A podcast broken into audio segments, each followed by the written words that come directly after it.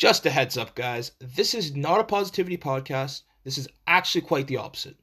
Uh, similar to my Dear Everyone episode, there will be no fancy editing, there will be no intro, and realistically, I'm just not playing around right now. Uh, this is going to be a reality check for some of you because you just don't get it, and I just want to get a bunch of this stuff off my chest. So, Ottawa, what are we doing? Canada, what the hell are we doing? How many times as a collective do we have to tell you just to wear your damn mask? I'm not talking about just over like your mouths as well. I'm talking about like put that thing over your nose. Like it, it's not that hard to wear a mask. Just don't be part of the problem. If I see one more person, and I use the term person very loosely right now, if I see one more person go into a private business without a mask and proceed to yell at the employees about why they don't have to, I think I'm gonna lose it. Like honestly, it's it's at this point where conspiracy theorists have lost their goddamn minds. Besides the fact that all these people, including myself, all we want to do is follow the rules and avoid getting the hammer dropped down on us and our businesses, what you fail to realize is that the world just doesn't revolve around you. And what you fail to realize is that we just literally do not care about your conspiracies. You don't want to be uh, wearing a mask or whatever, learn how to cook, or just go do something else with your time. Nobody's trying to hear your shit anymore. This is ridiculous. I can speak for myself when I say all you're doing is making people feel uncomfortable and putting that fear in their heads that something bad's going to happen because you don't want to wear a mask because you want to be a selfish bastard. Now, I'm just wondering when it hits the point of our government having to call a state of emergency, I I don't know what you're going to do because your conspiracy theories are just they're not going to save you, okay? Pretty much what's going to happen in a state of emergency is that all of our rights as Canadian citizens, because under the Charter of Rights and Freedoms, we are not entitled in a state of emergency to our God given rights, quote unquote. So we'll see how that goes because at that point, something will be done and you're just going to have to deal with it. Uh, now, on to you students. I'm not talking about the little ones. Y'all should not be listening to this podcast anyways, because this is definitely not for kids. I'm talking about y'all first years and maybe even y'all second years that are going away for the first time, live on residence or whatever, away from home, away from adult supervision or at least constant adult supervision. You know, you get to see the world with your own eyes, you get to experience new things, new people, whatever. Ooh, look, the opposite sex, blah, blah, blah, whatever. Okay? You are the adults now. Just make sure to be responsible, use the parts of your frontal lobe that have been developed, make good choices. I really want to see you guys thrive. I want to see you guys make relationships and bonds for the rest of your lives. But right now, you have to be very, very careful. Now, speaking of making choices, I understand that our provincial government had to make some hard choices, but I really think they dropped the ball in the recent changes in Ottawa. I can't speak for Toronto, Peel, or York, unfortunately, nor do I want to. We are and are known for being a student city, right? So, meaning like a very healthy portion of our city our students. These latest closures, which have been like being kept alive, they've just been kept alive by student labor, are are putting yet another burden on the future of like this nation. Like I don't understand how difficult that is to understand. If we're not working, we're not making money. What are you going to take OSAP? What if you're not entitled to OSAP? What if you're what if you're not entitled to a loan from your bank or something like that? Where you're supposed to sit there and wait for for however long it takes you guys to find a vaccine. This is this is unnecessary. This is this is something that we should have planned ahead for, knowing eight months in advance what was going to happen now. So I'm not here to criticize what you shut down. What I'm pissed off about is the clear lack of a game plan from both the provincial and the federal governments because we all knew the second wave was coming. It was just so obvious. We knew that if this, the virus wasn't suppressed or eradicated by summer's end, we were in for a very bad time. So, where was plan B, C, or D, or anything? Why does everything seem like a reactionary decision and not a premeditated one? We need you as our elective representatives, as in those who represent we the people. We need you to figure it out.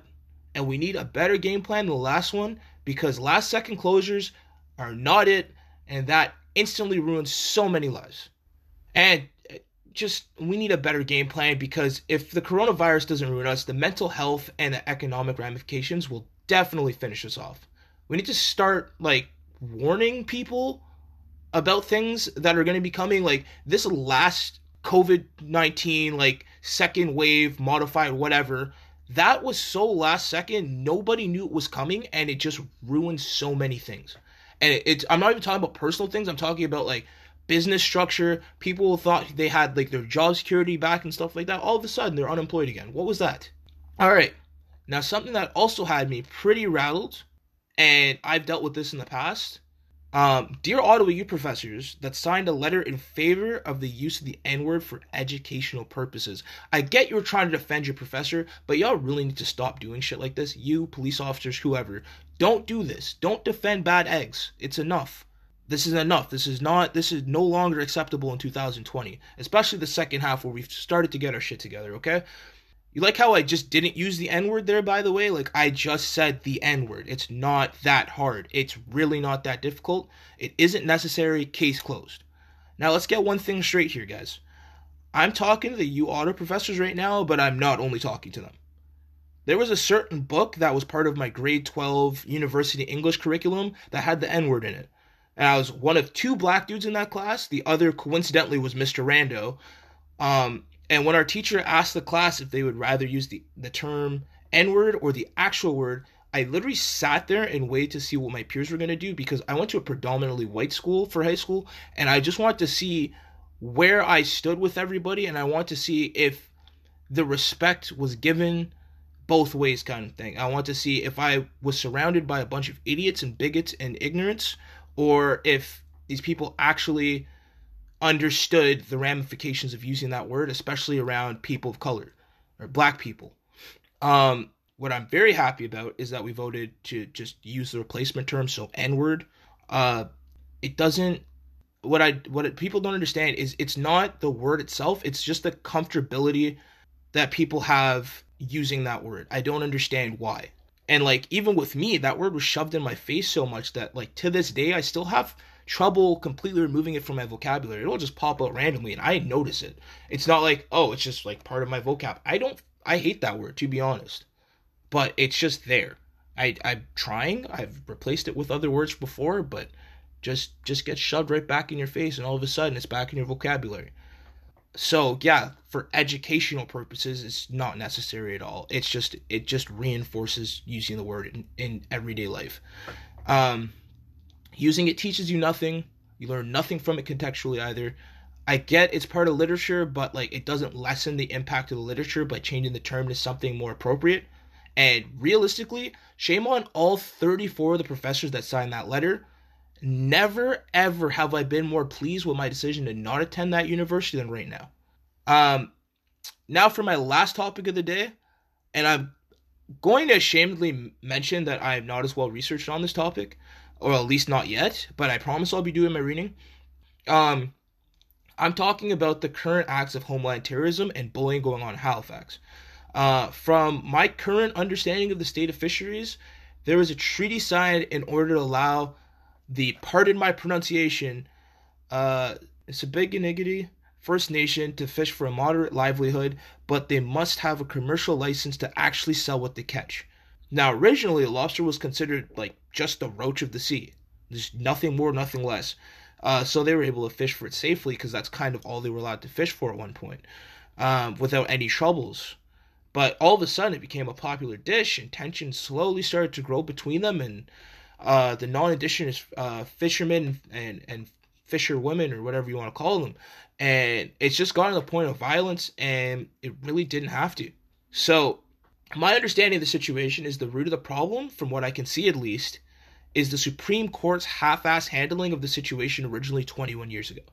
Like putting in a vague term such as moderate livelihood and not supplementing it with the proper infrastructure recommendations, or like, I don't know, maybe a more specific term or description of what that meant, uh, it's literally resulted in a mess of a situation that could have easily been avoided I truly hope that our current Supreme Court justices have the intelligence and integrity to help correct the laziness of their predecessors.